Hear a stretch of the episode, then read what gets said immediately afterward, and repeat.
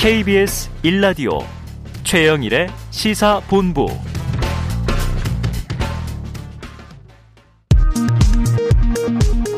이 시각 라디오 정보센터 뉴스입니다.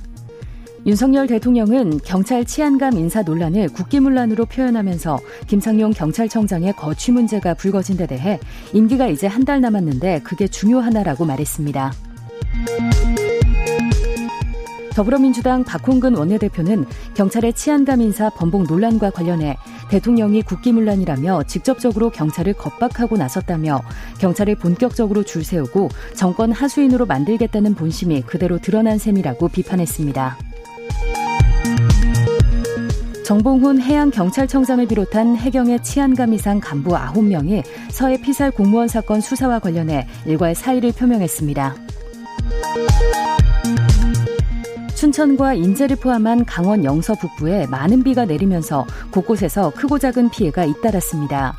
북한강 수계 의암댐과 청평댐, 팔당댐에서는 올 들어 처음으로 수문을 열었습니다. 지금까지 라디오 정보센터 조진주였습니다.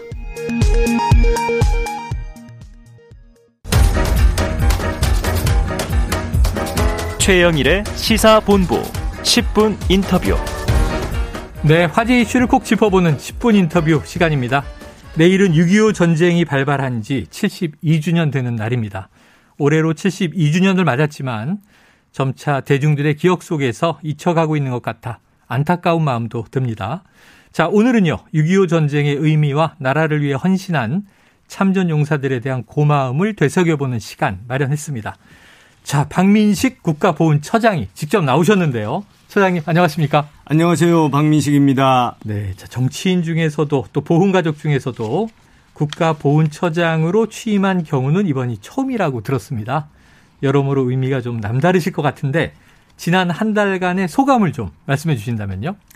좀 제가 가볍게 말씀을 드리면 이제 대한민국의 여러 정부 부처가 있지 않습니까? 네. 우리가 우스갯소리로 가장 힘이 센 장관이 누구냐 하면 뭐 무슨 기재부 장관, 뭐 돈을 만지니까 네. 또 뭐 법무부 장관, 또 뭐 힘이 있다 행안부 장관, 국토부 많이 장관 나오죠? 많이 하는데 국가보훈처 지금 장관급입니다. 그래서 국가보훈처 장관은 뭐 좀 존재감이 없지 않냐, 무슨 일을 하냐 이렇게 말씀하시는 분들이 혹여 계시는데 네. 어떻게 보면 대한민국에서 전투기를 만들고 또 탱크를 만들고 국방력 네. 또 뭐 반도체를 만들고 자동차를 만들고 이런 경제부처 다 네. 중요하지만 가장 중요한 것은 대한민국의 정체성 우리나라의 정신 이런 것을 바로 세우는 네. 일이 저는 가장 중요한 일 아니냐. 그래서 저는 뭐 정말 국가보훈처장으로서 또 국가보훈 업무가 우리 대한민국에서 가장 중요한 일이다라고 소명의식을 가지고 열심히 한번 일해볼 각오입니다. 이야, 지금 굉장히 자신 있는 말씀이세요. 네. 국가 아이덴티티와 국가의 정신을 다루는 가장 힘센 장관이다. 이렇게 포문을 여셨습니다. 내일이 당장 6.25 전쟁 72주년입니다. 자, 행사가 항상 열리는데요. 좀 어떤 점에 중점을 두고 준비하셨어요? 장충체육관에서 한 1,500분을 모시고 참전용사 등 모시고 이제 성대하게 기념식을 거행할 예정입니다. 네. 지켜낸 자유 또 지켜갈 평화라는 슬로건으로 수많은 호국 영웅들의 그런 고귀한 희생으로 우리 지켜낸 자유 대한민국 또 자유와 번영을 꽃피우는 아주 지속 가능한 평화로 지켜가자 이런 메시지를 담고 있고 네.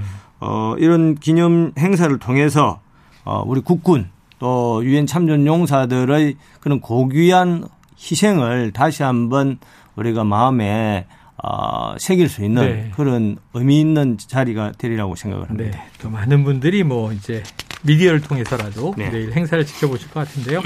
근데 약간 선진국 수준으로 가자 이런 말씀도 주셨지만 네. 우리가 6월 6일 현충일 또 6.25 이럴 때마다 기념하고 회고하고 또 묵직한 행사는 하는데 좀 너무 무거운 건 아닌가. 미국을 보니까요. 스포츠 경기할 때 이 베테랑 군인들이 시구를 한다든가 또는 의장대 공연 같은 것들이 좀 또 대중과 친화성을 만든다든가 좀 이렇게 친근하게 접근할 수 있는 행사도 많으면 좋을 것 같아요.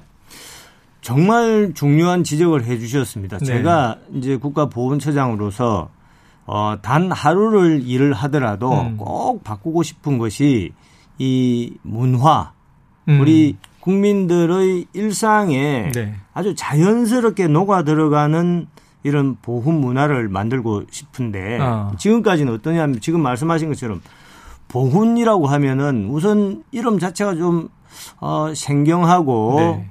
또 많은 분들이 뭐 약간 꼰대 네, 네. 또 뭐 옛날 할아버지 전설의 고향 뭐 이런 이미지를 많이 네. 새기고 이것을 그렇게 무겁게 올드하게 과거의 일로만 치부할 것이 아니라 방금 말씀하신 것처럼 미국 같은 경우는 메이저리그 야구다 농구다 네. 뭐 미식 축구 풋볼 경기장에 보면은 그런 아주 어장대 사열이다. 또 제가 지금 이런 우리 커피 마시는 머그컵 있지 않습니까? 그 머그컵 한 잔에도 디자인을 할 때 네. 예를 들어서 뭐 호국을 좀 네. 이렇게 상기시킬 수 있는 네. 그런 디자인을 한다든지 네. 이렇게 하면은 국민들의 일상에 그 무겁던 보훈의 느낌이 아주 자연스럽게 녹아내릴 수 있지 않냐. 네, 네. 제가 또 하나만 더 예를 들면은 제가 직접 말을 했습니다. 예.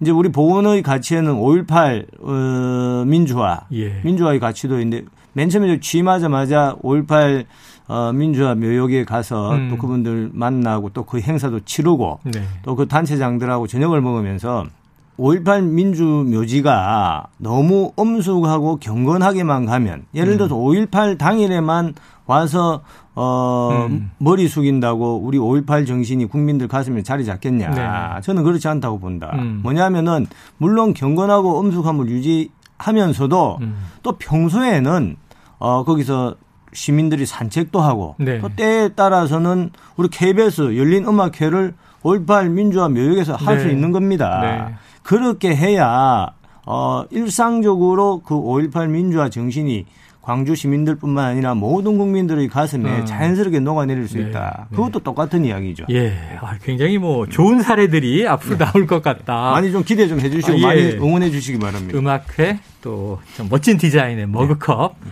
또 이제 스포츠 행사 기대해 봅니다.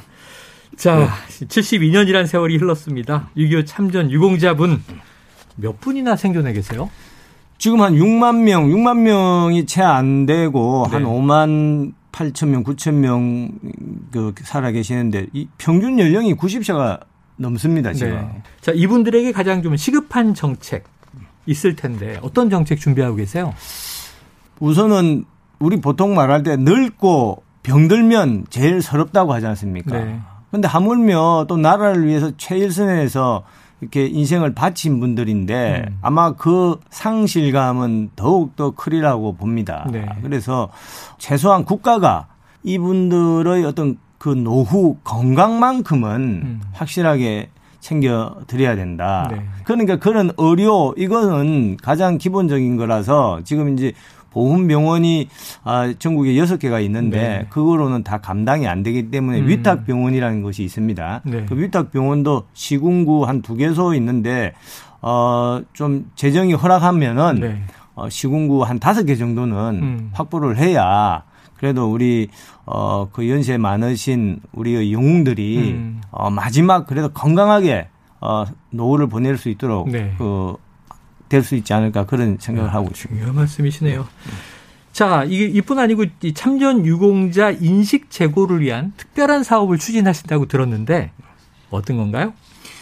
이제 뭐 솔직히 말해서 저도 이제 국회의원을 2번 했습니다만은 네. 지역에 가면은 뭐 젊은 분들이 어르신들 또 뭐 6.25 참전, 월남 참전 다 연세가 이제 많으시지 않습니까? 그렇죠. 많으신데 보통 그 안전조끼라고 하죠. 네네네. 약간 이제 그 파란 그 초록색 네네. 이런 조끼를 많이 입고 다니세요. 네. 그러면은 젊은 사람들이 보기에는 이제 아이고 우리 뭐 약간 꼰대 비슷한 이런 좀 부정적인 인식이 많이 퍼져 있어서 네. 사실은 이것도 아주 일상에서 이미지를 바꾸는 건데 그래도 복장이라는 것이 네. 패션이라는 것이 또 상대방한테 주는 느낌이 다르지 그렇죠, 않습니까? 그렇죠. 그래서 이번에 재보고의 영웅들이라는 프로젝트를 우리가 했는데 정말 뭐 방송으로 지금 대박이 났습니다. 네.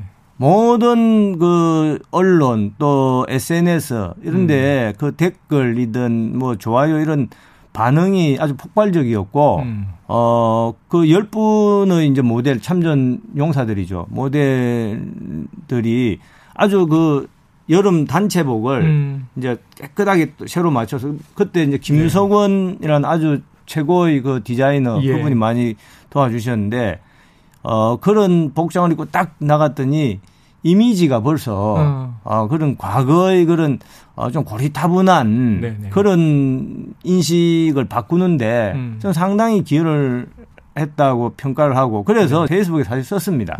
뭐라고 썼냐면은 너무 반응이 좋으니까 지금 아까 이제 생존에 계신 분들이 5만 한 8, 9천 명 되지 않습니까? 우리 옛날에 그런 말이지 않습니까?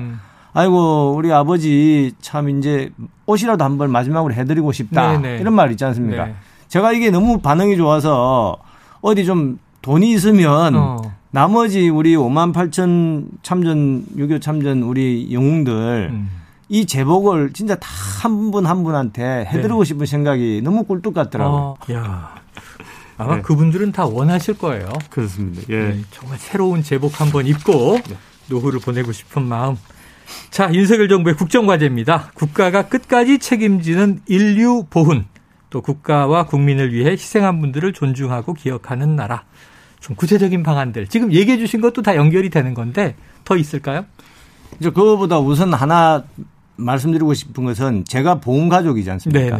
제가 저희 선친이 제가 7살 때 월남전에서 이제 전사한 보훈가족 일원인데 뭐 그래서 그런지 저는 어릴 때부터 이런 부분에 대해서 여러 가지 느낌을 가지고 있습니다. 우리 지금 국가보훈처는 한 6, 70년 전의 원호청 체계를 그대로 이어받고 있습니다. 그럼 원호청이라는 것은 뭐냐. 원호, 도와준다는 겁니다. 국가가 도와준다. 그런데 이것이 말은 좋은 것 같지만은 사실은 국가가 극빈자를 도와주는 개념하고 똑같습니다. 복지 비슷한 거죠. 그럼 뭐냐면 국가의 재정능력이 허락하면은 도와주고 재정능력이 안 되면은 못 도와주고. 그러니까 100원 줄 수도 있고 50원 줄 수도 있는 거죠. 그런데 이제 선진국의 그 보훈 컨셉은 뭐냐면은 방금 말씀하신 것처럼 나라를 위해서 희생한 사람은 국가가 끝까지 책임져주는 인류 보훈. 그러니까 국가의 책무입니다. 그렇죠.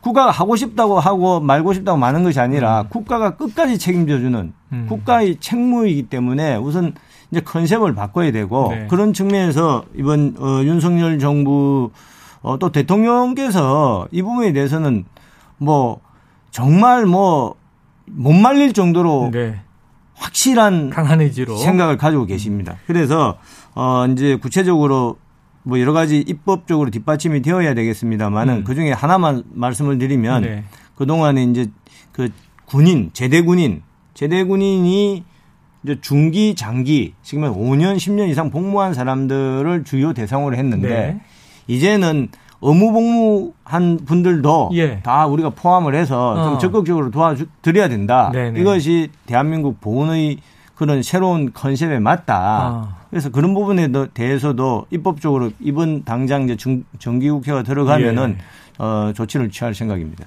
자, 끝으로요. 자, 국가보훈처장. 가장 힘센 장관이라고 처음에 말씀하셨습니다. 이 각오와 또 청취자분들께 같이 공유하고 당부하고 싶은 말씀이 있으실 텐데요.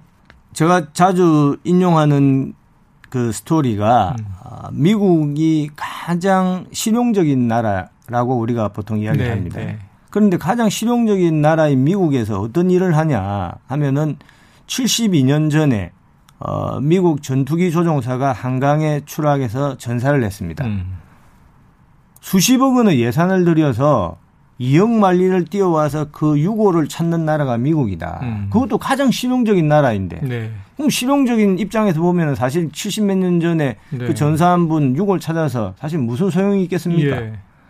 그런데 거기에 아까 말씀드린 미국이 최강의 국가라는 비밀이 저는 담겨 있다고 봅니다. 우리 대한민국도 정말 나라의 그런 어떤 정체성이라는 측면에서 한번 제대로 한번 해보고 싶은 그런 소명을 많이 가지고 있고 특히 제복 근무자 또 우리를 위해서 희생하고 헌신한 그런 영웅들이 제대로 기억되고 또 예우받는 그런 나라 만드는데 뭐 미력이나마 한번 최선을 다해볼 각오입니다. 알겠습니다. 오늘 처장님 말씀드리니까 뭐 보훈이 굉장히 좋아질 것 같다는 기대감이 드는데 앞으로 계속 좀 응원하면서 지켜보도록 하겠습니다. 오늘 말씀 여기서 정리하죠. 고맙습니다. 감사합니다. 예, 지금까지 박민식 국가보훈처장이었습니다.